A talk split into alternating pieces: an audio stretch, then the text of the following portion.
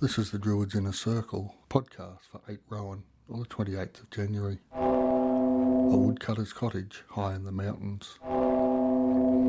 Secure, high, and occasionally snowbound, the woodcutter earns his living in harmony with the rhythm of the season. He provides the fuel for others, yet remains within a simple life. Woodcutters also provide charcoal, the necessary fuel. They distill the energy of nature and provide it for others. Your task now, free from the dangers of hubris, is to distill these energies of nature and make them available for others in humility. A transcript of this episode is available at druidsinnercircle.home.blog. Thanks for listening.